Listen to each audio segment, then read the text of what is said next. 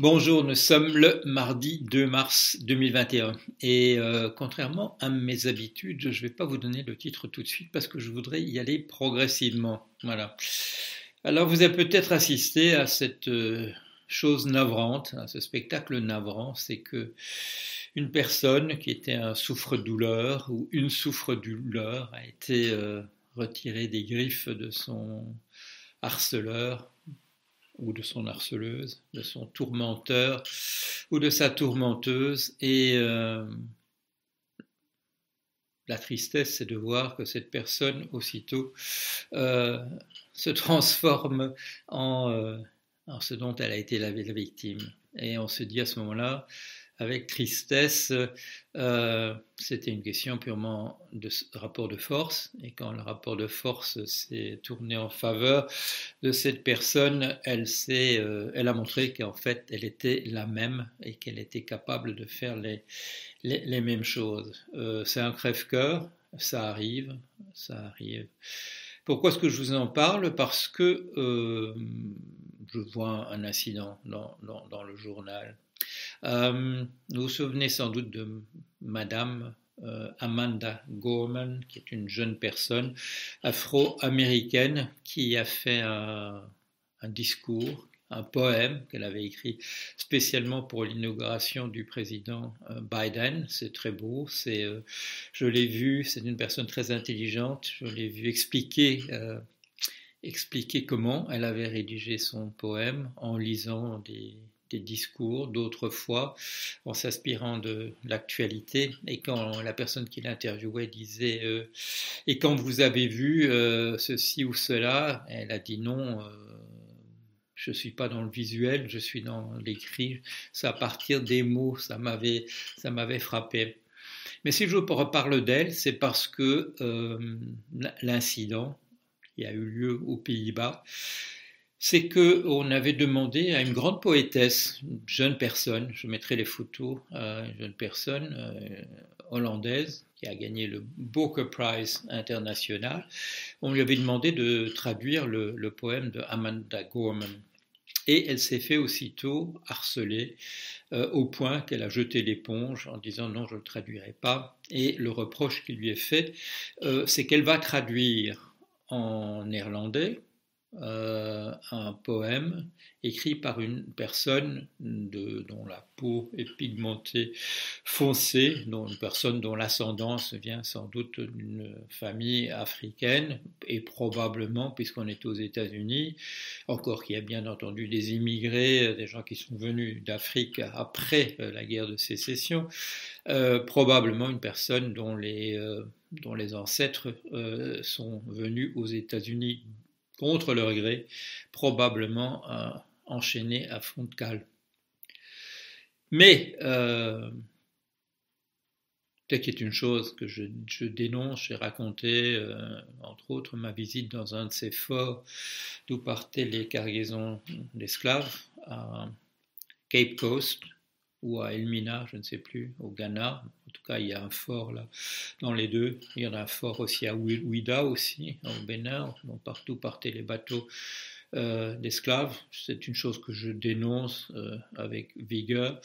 Je dénonce le racisme de manière générale. Et euh, je voudrais éviter des expressions comme racisme anti-blanc, islamo-gauchiste, qui sont des, des mots qu'on invente comme ça et qui qui capturent très mal la réalité dont on veut parler, donc il faut les éviter.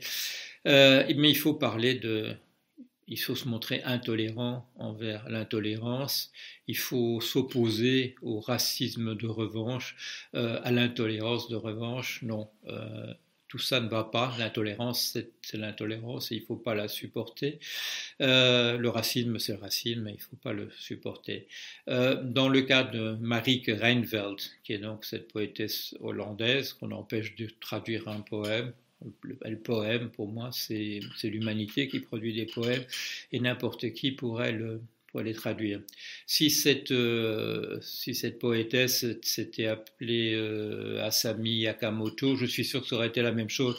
Euh, on aurait de la même manière refusé qu'une personne considérée comme asiatiques jaunes de peau traduisent un, poème écrit par une, poétesse dont la peau est noire. C'est du racisme, c'est du racisme, il faut, il faut absolument pas tolérer ça de la même manière qu'il ne faut pas être tolérant envers aucune forme d'intolérance.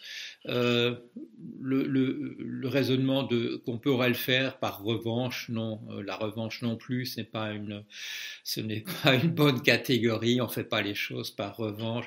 On ne corrige pas un racisme d'autrefois par un racisme d'aujourd'hui. On ne, on ne corrige pas les croisades en étant intolérant aujourd'hui envers les descendants des, euh, des croisades ça se fait pas. Pourquoi est-ce que ça se fait pas? Parce que tout ça se situe dans un cadre qui n'est pas le cadre général, qui devrait être celui de la, du rapport entre les, êtres humains. Aujourd'hui, en ce moment, se passe quelque chose qui est très beau, euh, comme ce procès en Argentine qui euh, conduit à la libération d'un orang-outan parce qu'on a considéré devant, la, devant le droit, devant la cour, qu'un orang-outan avait droit d'être traité comme un être humain, avait des droits, avait des droits, même si l'orang-outan ne peut pas se défendre devant un tribunal parce que l'orang-outan ne parle pas. Je trouve ça très beau.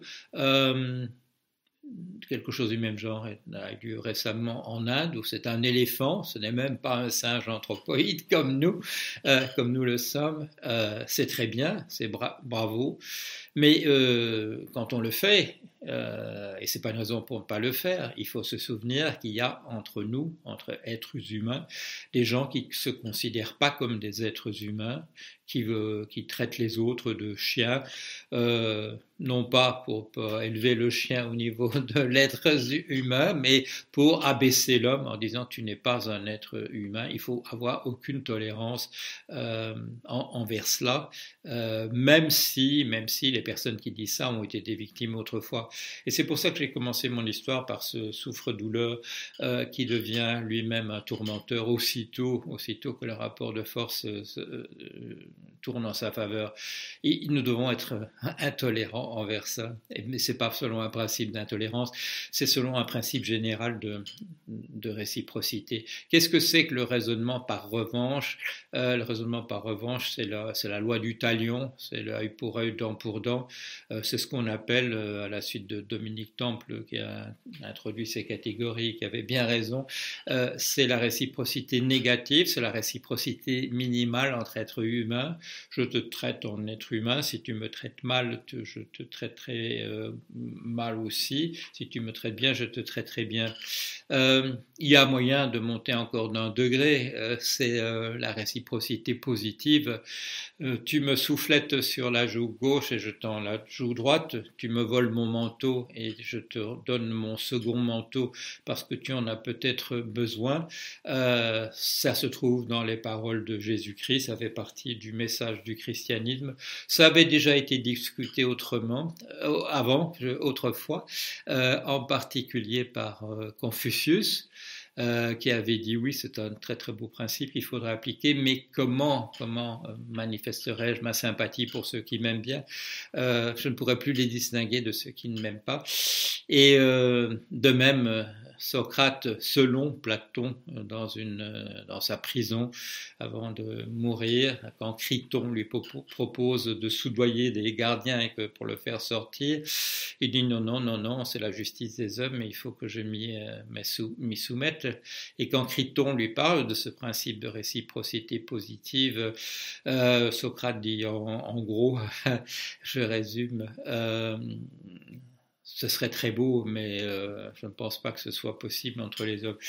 Et Jésus-Christ est venu, euh, voilà, et il lui, il a dit, bon, il a dit, euh, ça ne veut pas dire que ça a été appliqué depuis par quiconque, mais c'est une référence. La référence extérieure, c'est le, cadre, c'est le cadre dans lequel il faut envisager les choses, comme, voilà, à la limite, et comme le dit Confucius, comme un idéal, et comme le dit Socrate aussi, un idéal qu'il faut garder en vue. Mais la non-réciprocité, dire à l'autre tu n'es pas, euh, pas un être humain, je ne traiterai pas de, comme un être humain, euh, il faut pas l'accepter. Il faut pas, faut pas l'accepter. Il faut pas l'accepter par opportunisme politique, comme je vois euh, de gens qui se disent c'est pas une mauvaise chose de faire alliance euh, avec les gens qui se conduisent comme ça. Non, c'est jamais une bonne idée de faire alliance avec les gens qui se conduisent comme ça, même si ça rapporte des voix aux, aux élections. le raisonnement que c'est qu'on avait traité ces gens mal autrefois et même on les traite encore mal maintenant. Non, euh, le, concert des nations, le concert des personnes, euh, c'est qu'on se traite d'égal à égal comme, comme être humain. Et si on peut ajouter les éléphants et les orang-outans, euh, ben, très bien, on peut encore en ajouter d'autres, ça me ferait très plaisir. mais ce n'est pas par le discours, par un discours de revanche qu'on peut faire les choses. Le discours de revanche, c'est la réciprocité négative, c'est mieux, mieux que rien, mais c'est pas comme ça. Euh, pourquoi Pourquoi est-ce que pourquoi cette loi du talion ne fonctionne pas? Euh, Parce qu'on peut continuer à l'infini et dire c'est l'autre qui avait commencé. Bon, c'est ce que les enfants font dans la cour des écoles, lui, mais c'était lui qui avait commencé. Euh, dans les guerres de vendetta, on finit par oublier qui avait fait quoi, à quelle époque, on ne sait plus.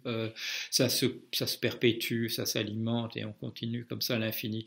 L'avantage de l'idéal de la réciprocité positive, c'est que c'est un amortisseur. Euh, pendant que tu t'en l'autre joue, euh, il, euh, y a un délai qui est gagné. Euh, si je poursuis l'autre en lui disant tu m'as volé mon manteau, mais tiens voilà mon second manteau, tu en auras peut-être besoin un jour, on gagne du temps. Et pendant ce pendant qu'on gagne ce temps, voilà la colère peut retomber. et donc c'est pas une mauvaise chose qu'on ait qu'on ait cet idéal devant nous. Mais accepter l'intolérance euh, sous forme de réparation, non, euh, non, on, ne répare pas, on, répare pas l'intolérance par l'intolérance, on répare pas un racisme passé par un, raciste d'aujourd'hui, racisme d'aujourd'hui. Euh, ça, c'est pas, pas comme ça que ça marche c'est la réciprocité. Nous sommes des êtres humains et comme je viens de le dire, si on peut encore l'étendre, cette dignité d'être humain que nous reconnaissons les uns aux autres, si on peut encore l'étendre, ben, étendons-le. On en aura bien besoin dans un monde où on est en train de nous bousiller entièrement la, biodiversité. Il y avait une remarque hier, c'était un tweet simplement de Georges Monbiot qui fait des, des chroniques sur l'environnement, sur l'écologie. Euh, en disant euh, je, vois, je vois les gens, le, monde est en train de s'effondrer et je vois les débats à la radio, à la télévision où on parle de rien. Euh, il dit ça pour l'Angleterre, c'est vrai pour la France, c'est vrai pour la Belgique, c'est vrai pour la Suisse. Tous ces débats où on parle de rien, ou alors on dévoie les, les, problèmes qui se posent à nous, euh, comme je viens de le dire dans le sens, dans un sens de non-réciprocité, dans un sens de tolérance pour l'intolérance. Euh, c'est pas ça qui nous fait avancer. Le racisme, il faut le dénoncer, quelle que soit la, la victime, quelle que soit la personne qui euh, fait preuve de racisme. L'intolérance, il faut le dénoncer, il faut la dénoncer. Euh, quelle que soit la personne qui se montre intolérante.